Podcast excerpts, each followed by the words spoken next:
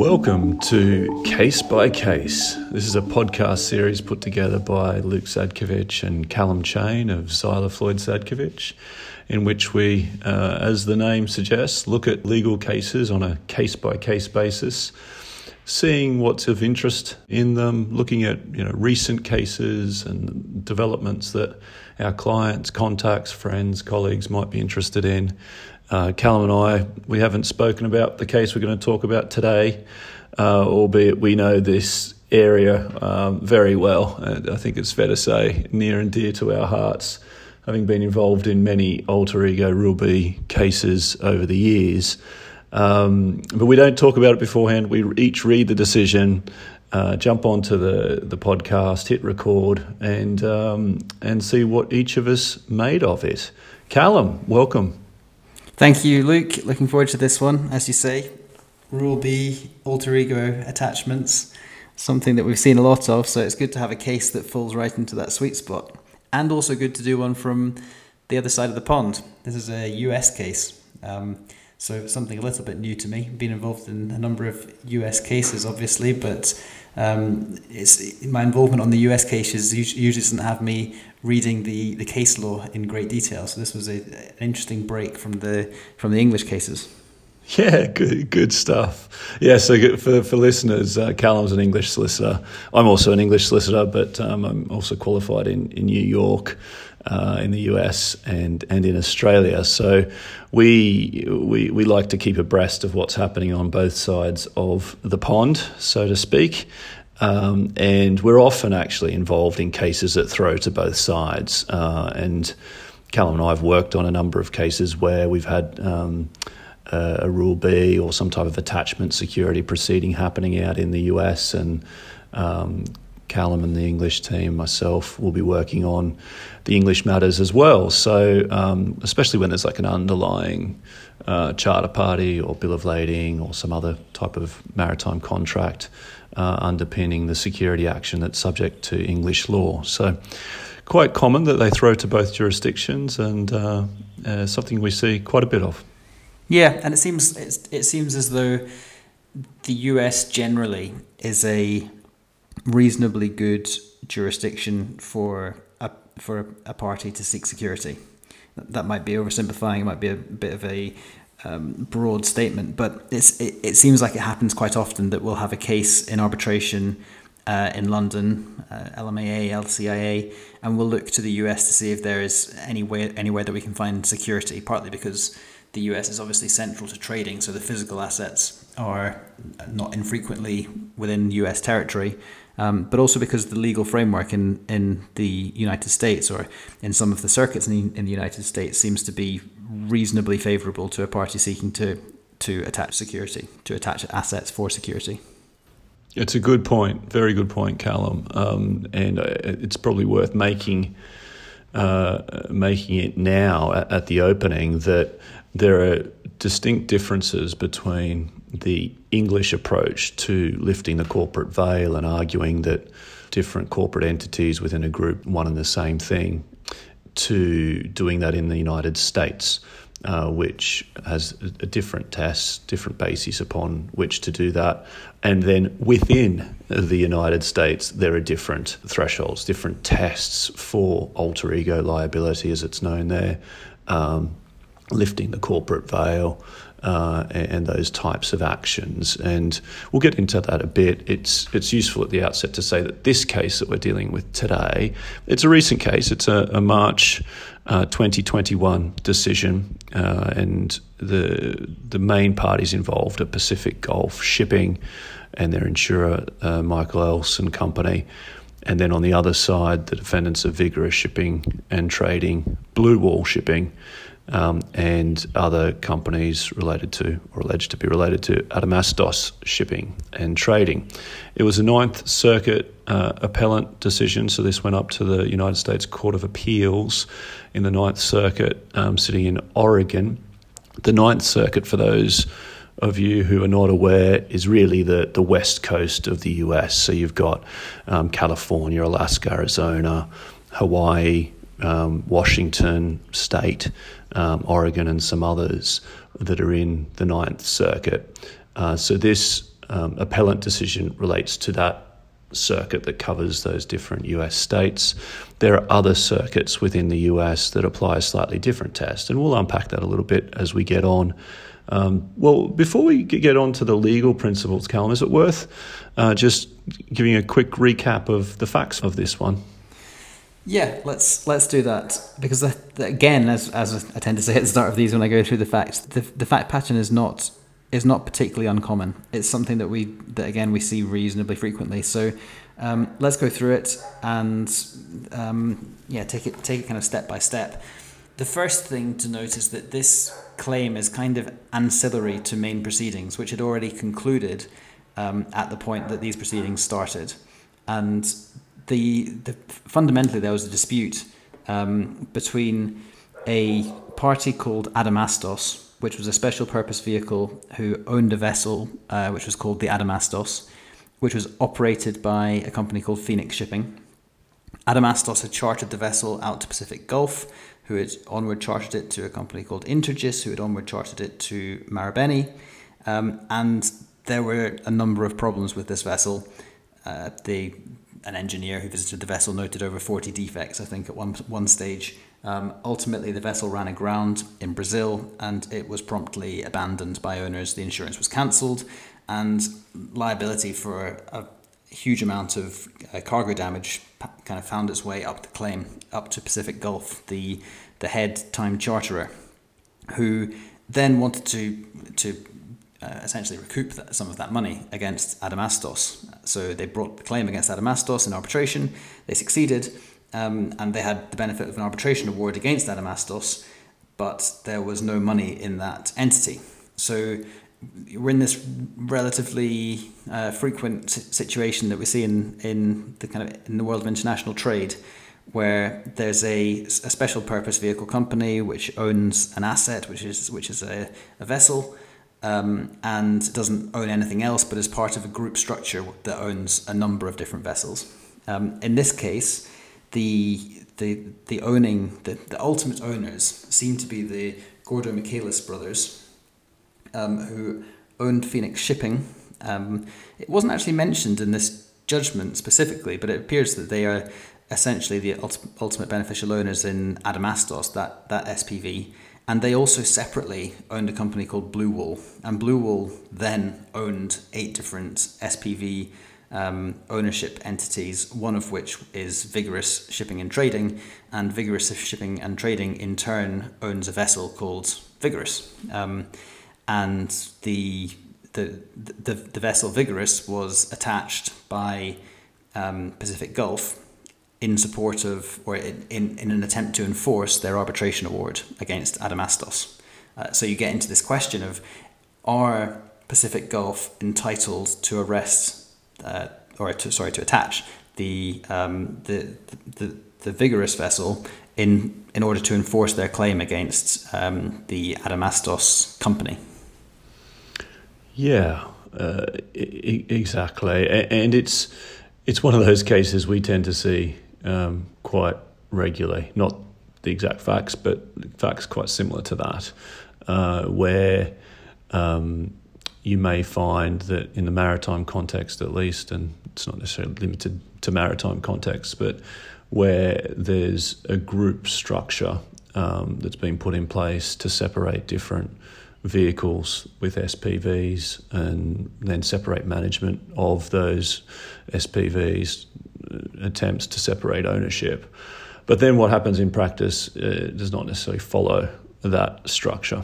Um, and if you're on the on the side of looking to um, enforce an award, as it was in this case, or indeed to get pre proceedings, pre arbitration security, then you might try to look um, not just at the individual entity uh, that you have the claim against or the award against, but also those companies related to them. And we get involved in many of these cases um, from an investigative perspective, first sizing up um, how uh, companies are structured and how they operate, to um, either make the attachment and bring the attachments, or indeed to defend them uh, if they're brought against uh, our clients. So it's something we know very well. We we get involved in them all all over the US, and so we've come to learn the different um, the, the different tests in in the various circuits quite well. Uh, and and from a procedural perspective, uh, just to give some intro into how this works, what's happened is that the um, the plaintiffs have um, brought the attachment proceedings against the defendants arresting the ship while it's in the jurisdiction. Um, security was posted a while challenges to the attachment were heard.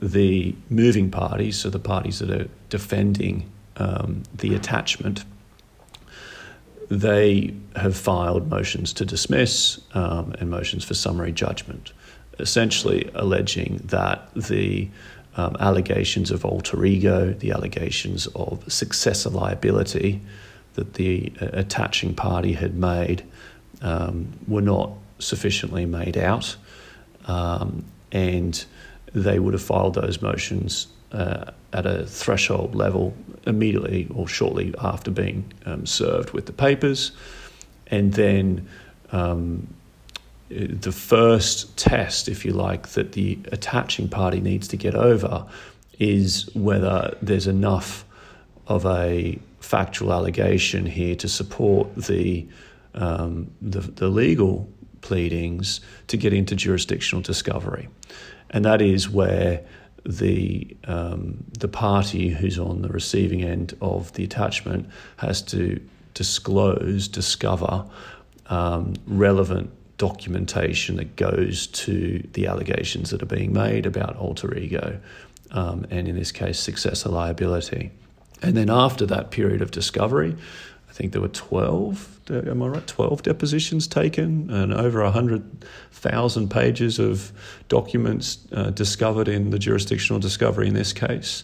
The parties then have an opportunity to put in briefing papers um, and to argue that the evidence that has come out through discovery that supports the allegations, or as um, eventually turned out to be the case in this one, uh, there wasn't sufficient evidence, according to um, the the first instance judge, and then upheld on appeal by Circuit Judge Boggs, uh, that there just simply wasn't sufficient evidence um, through the jurisdictional discovery process to maintain the attachment. So, if we step back, um, the the basis for this attachment is essentially that the ownership of these two vessels, the vessel that caused the damage originally, or or the, the company that owned the vessel that caused the damage originally, the company against whom um, Pacific Gulf had had the claim, is the same company in effect, if not in legal structure, to the company that owns the um, the, the vessel that was attached. That's is is it fair to say that's that's essentially what um, charters are, or not charters Pacific Gulf are trying to show here. That's you know if we strip back again you know away from all of the the legal questions, that's really what they're trying to demonstrate to the court is that this is the same entity and they owe us um, in respect of a debt owed to us by um, the the company against whom we have the arbitration award. Yes, I think you know, think Spider Man or Batman or something like that, where you've got an alter ego. Um, it's it's what one of the same person dressed up in some uh, underpants on the outside exactly. or something like that. Take off the cloak to reveal a cargo ship. exactly scrub off the name of the site. we actually usually the, the name of the vessel on the side sometimes comes into these alter ego yeah. claims.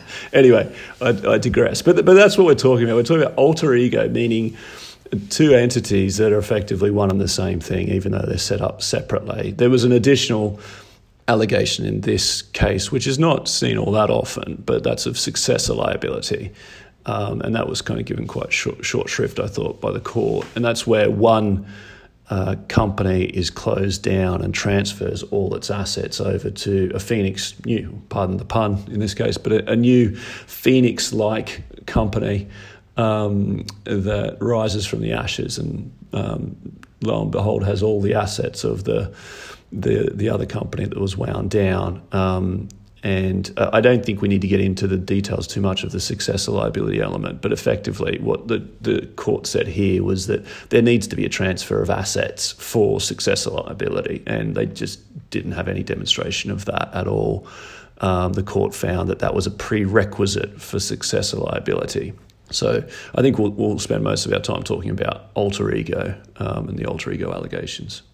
So, looking at the alter ego allegations, there, there are tests um, and standards that a party has to meet if it wants to if it wants to get home on this alter ego allegation, and something that is discussed in this judgment that I know we've discussed before in the context of different jurisdictions is the uh, conjunctive standard versus the disjunctive standard. And I think that's something which is worth discussing as as we go through the different things that you have to satisfy in order to to persuade the court that, that you're dealing with an alter ego. Yeah, and it's critical to understanding how the different circuits work within the US to keep it at a very high level without getting into too much detail and, and losing our listeners perhaps. In New York um, and neighbouring states, the second um, district, they apply a disjunctive test, um, whereas the Fifth Circuit, you know, down in the Gulf of the US, and the Ninth Circuit out in the West, and others apply a conjunctive standard. And what we mean by that is there are elements to the alter ego test in the different circuits and um, when we say a disjunctive test, what we mean is you need to show one element or the other element. And if you show either of those elements, you're home. You've, you've succeeded on the allegation. Whereas when we talk about the conjunctive um, standard, you need to satisfy all the limbs of the test.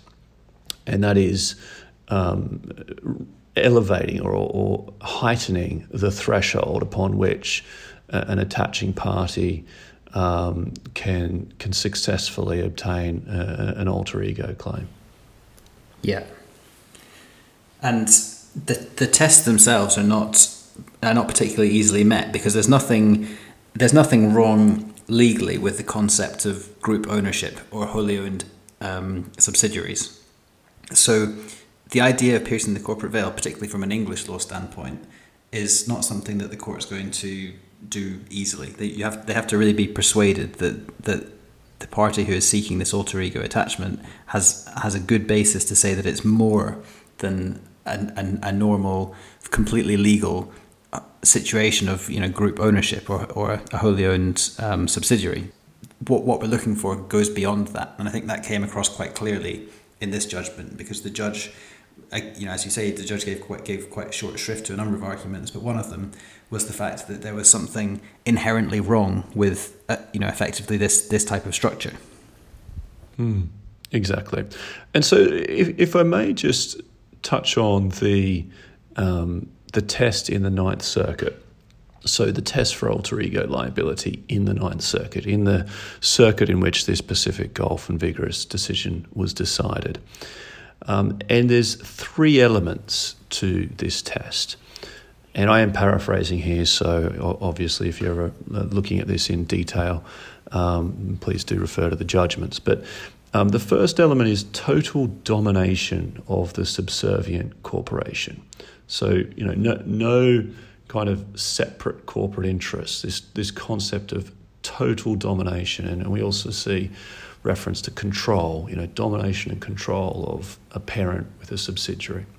So that's kind of the first limb. The second limb is that um, there there would be injustice that would result from recognizing the separate entity. So if if it will bring about injustice that we now say that these two entities uh, should be considered separate, um, rather than as one and the same, and that's how they've been holding themselves out and operating.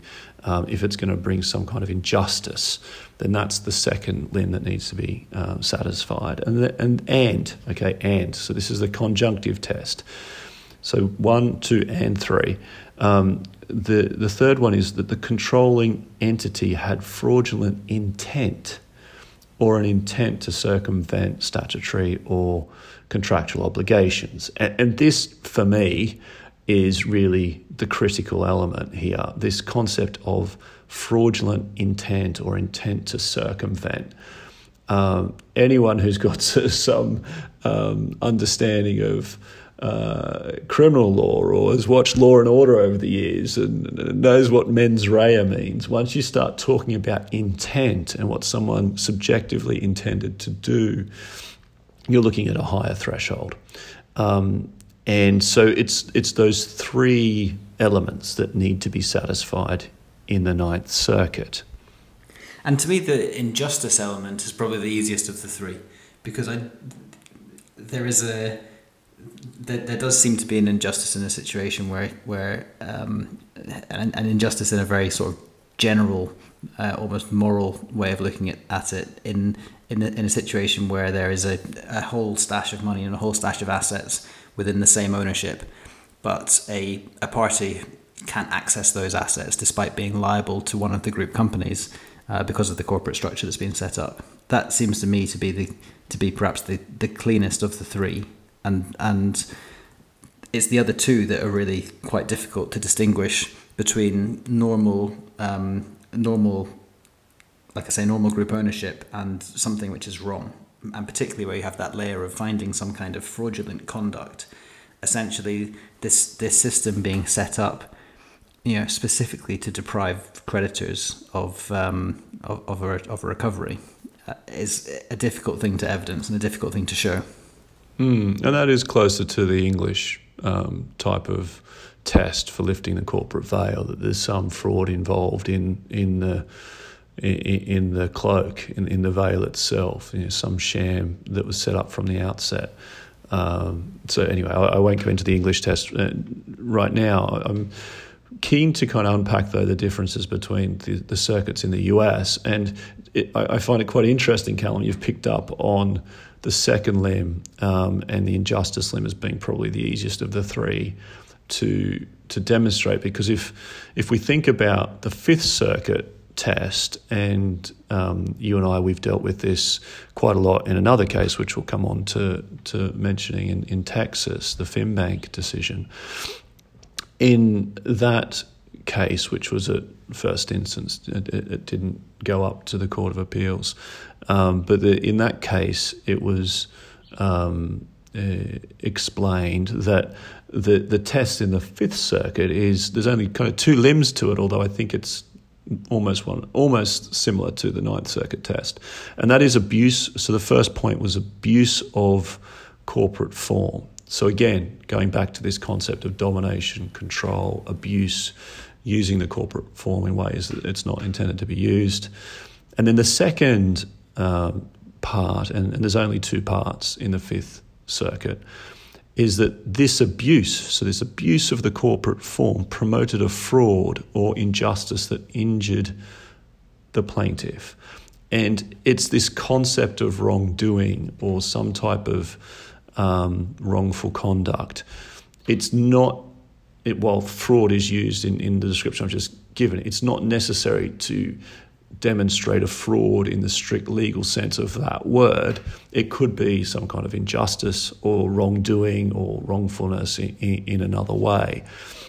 But there's not this separate, you know, it, it's not described as an intent and it, there's not this separate injustice. It's almost like the injustice limb from the Ninth Circuit and the intent limb from the Ninth Circuit have kind of been bundled up into one in the Fifth Circuit without the the strictness of the intent requirement.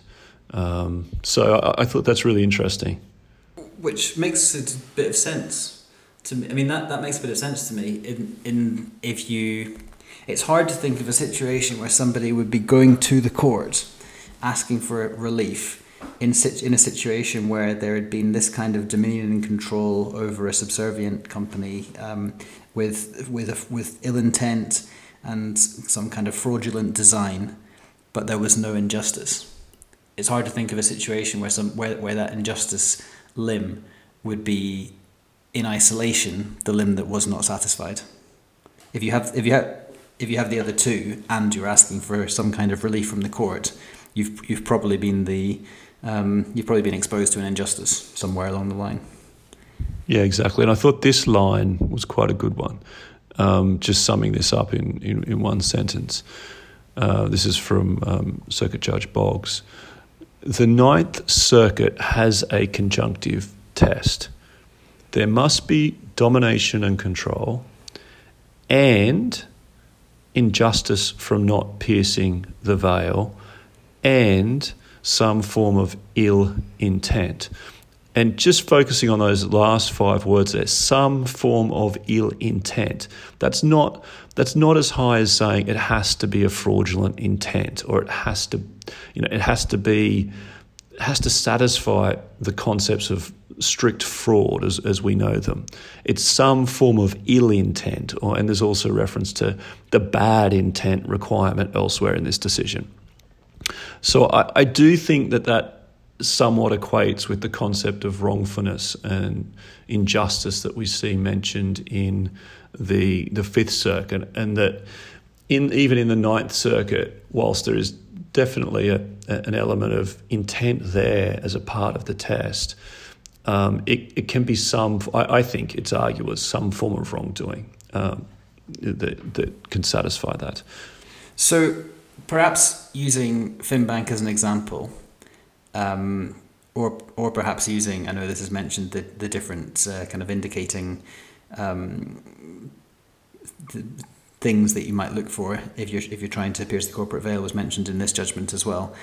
Um, but in practical terms, what sort of things are you looking for to to show that this is not simply a wholly owned subsidiary? This is something which goes beyond and it falls into this this concept of abuse, of the corporate form in the Fifth Circuit or dominion and control in the Ninth Circuit? What are the what are the kind of things that, that, that we look for when we do this investigative work? Yeah, so there's a, there's a long list of indicia um, that you can refer to, rely upon in trying to make out alter ego allegations, and no one um, factor is decisive. Um, no combination of factors is decisive. It's really taken in the round.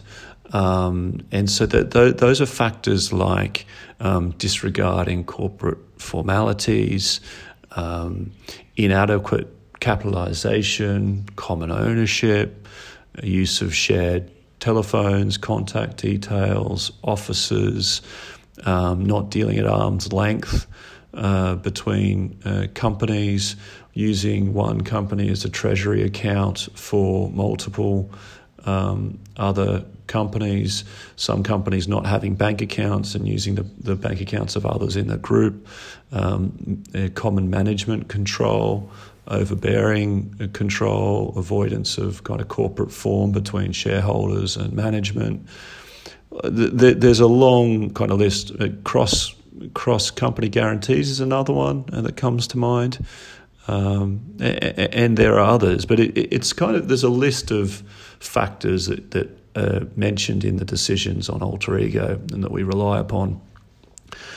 But you you also like to see, or you if you're trying to make out these allegations, you also are, are trying to look for some element of you know untowardness, if that's a word, or, or wrongfulness, where it's it's not just a convoluted corporate structure, but there's been some some benefit that that structure has yielded in shielding itself from liabilities and from other creditors. So you, you might look for things like patterns of not paying old debts or creditors chasing them or you know fancy footwork around closing a company and opening up another company. things like that, um, whilst they might, may not necessarily go to the specific intent or wrongful limb that you need in the Ninth Circuit or in the Fifth Circuit. But if you're just looking at the domination and control factors, which is what we're talking about now, then you, you still would like to see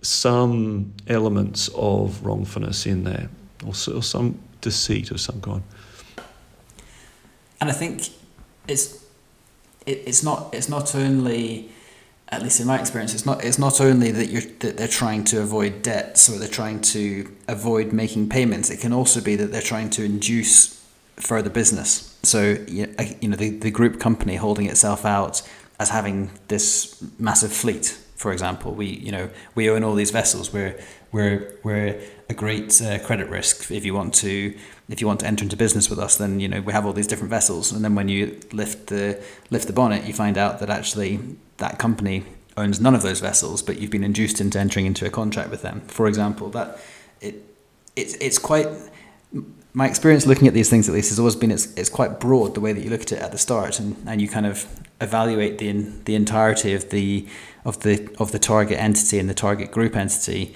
and then you start to see if there are any patterns showing up if there's any if, if there are any things that that stick out as uh, you know kind of jar against the idea that, that each each of these entities are, are their own um, companies yeah um, yeah and kind of see what you can find. And essentially, you're almost looking for some degree of human error somewhere along the way. Someone, you know, people have forgotten to to keep things as tidy as perhaps they ought to have done, or they've they've overstated what one entity can do in isolation. Um, is is sometimes enough rather than necessarily, you know, looking for something where it's it's a, perhaps a, a more clearly fraudulent piece of conduct, like trying to avoid paying somebody for something. Yeah, yeah, I see that. I see that, and it, the, the point you're making there, I think, is is a good one, but it's important to to conceptually at least think about: Are you talking about the domination and control limb, or are you talking about the wrongfulness limb, if I can call it that, or the two limbs there are in the Ninth Circuit? And this is coming back to the the conjunctive test and disjunctive test because in the in New York, such a you know important jurisdiction in the in the U.S. Um, in the Second Circuit, in which the, that state is, you can get by with alter ego on just satisfying the domination and control limb. You don't need the wrongfulness limb as well. That's the the, the disjunctive standard. You can have wrongfulness without domination and control, and that's enough as well. Um, but when we're talking about the Ninth Circuit, which has this three-step test, as we've explained, or in the or in the southern states with the the fifth um, Fifth Circuit, and I, I, should say some of these um, tests are still up for debate. There there are debates to be had in the context of on every case, and it was even argued in in this decision what is the actual appropriate test. Um, so there, there are dis- discussions and arguments to be had on the limits of these tests in the various states. But just looking at it from a you know a, a broad commentary type perspective, in the in the Fifth Circuit, you've got the conjunctive standard. So you need to satisfy domination and control, and you need to have this wrongfulness element too. So what you're referring to, um, for as an example of where um, uh, in, say, the contract negotiations and at the time of contract formation, one party is holding themselves out to have this big group company, and that's relied upon. That is that is a factor that could go towards the domination control um, argument, I suppose. But I, I, I see that, and, and we've used it in this way as well. I see that also as um, a, a wrongfulness argument. If there's been a misrepresentation um, or some, you know, some error, misdirection on the size of this company, and a party's been led into a contract thinking that, that they are contracting with a big group. And there are lots of vessels and assets in that group to, to go after if something goes wrong. Then that I, think that could go towards um, the the wrongfulness type argument as well. Uh, there'd be debates about that depending on the circuit. You know, Ninth Circuit has this uh, ill intent, so that's you've got the subjective element coming into it again. There'd be debates around whether that's enough, but I, I, I'd, I'd like to make that point because the way that the the courts look at these tests in the conjunctive states, particularly, is okay. Well, you might have domination and control. You've got lots of factors but you don't have anything on wrongfulness. And that's kind of what was decided in the Pacific Gulf um, decision. It was it was accepted that there was some common ownership. It was accepted that um, the the brothers had involvement in the management. Uh, there was other other issues around the use of uh, bank accounts across across the um, the companies, but it, it just wasn't enough. It didn't go to showing that there was evidence of ill intent, and that's where it really came down. So you'd want to, when you're looking at a, an attachment a conjunctive state, you really want to be focusing on that wrongfulness element as well. Yeah. And like you say, it almost seemed as though the, the judge went along with them to say, yeah, you, you know, you've you've you, you've you've proved things that you've argued, but you haven't properly argued for these other limbs that you have to satisfy here because we have this uh, conjunctive standard that, that we apply. Yeah, it was it was almost as though the case was argued as a New York case, yeah. um, going for domination control without sufficient um, consideration of the um, the uh, the wrongfulness, the ill intent element here, um, and and that's you know that's not. I don't mean that in a critical way because um, I anticipate that what the uh, the attaching party was hoping for, if I can put it like that, is they they had a, a you know reasonable basis for putting out the allegations and making these allegations to begin with. They did enough to get into jurisdictional discovery, and as I say, that is a threshold. That's the preliminary threshold to get over. They got into that.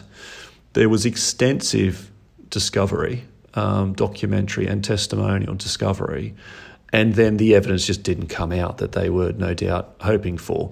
Um, and so, you know, you, you are where you are um, at, at, the end of the day there. And um, the well, how did the how did the, the court describe it? It came away empty-handed from discovery. Yeah, yeah.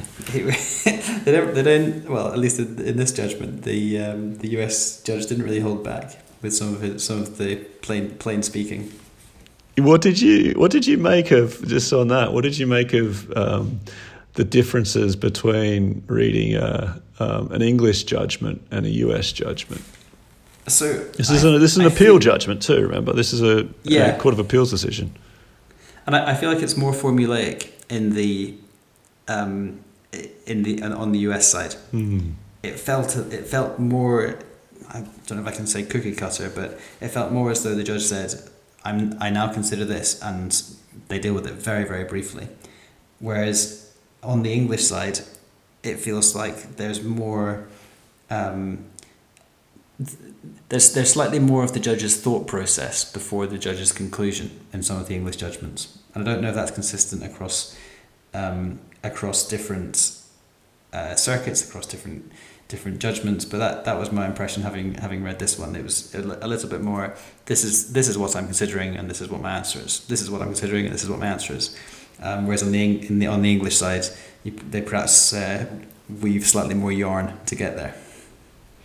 I think that's fair, and I, I I'd agree with that across.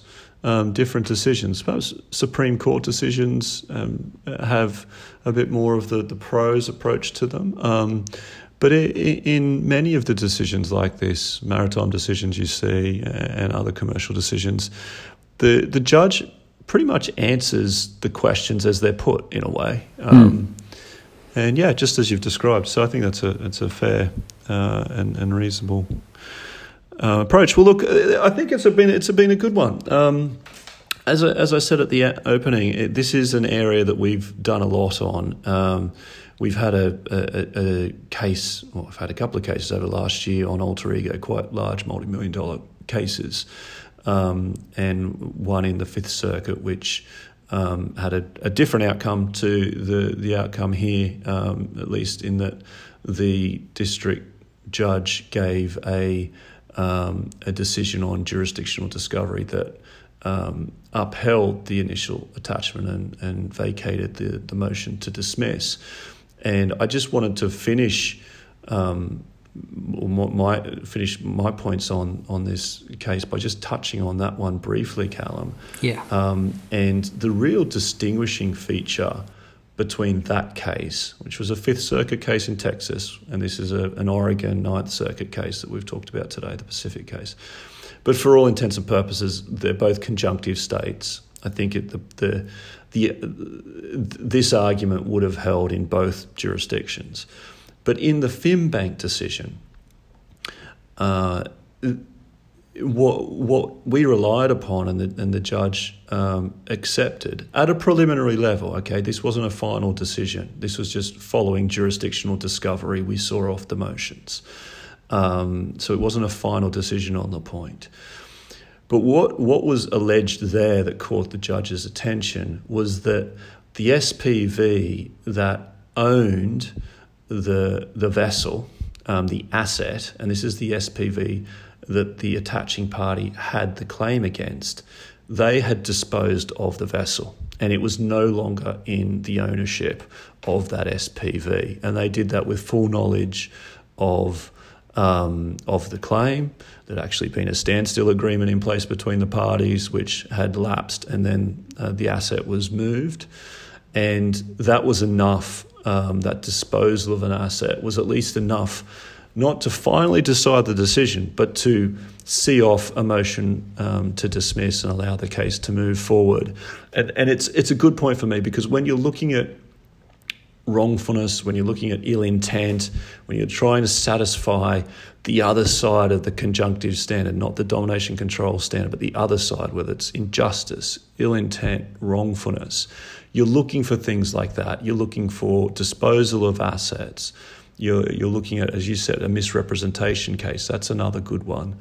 Um, some, some, some clumsiness in there uh, if you're on the side of you know wanting to make good on an attachment.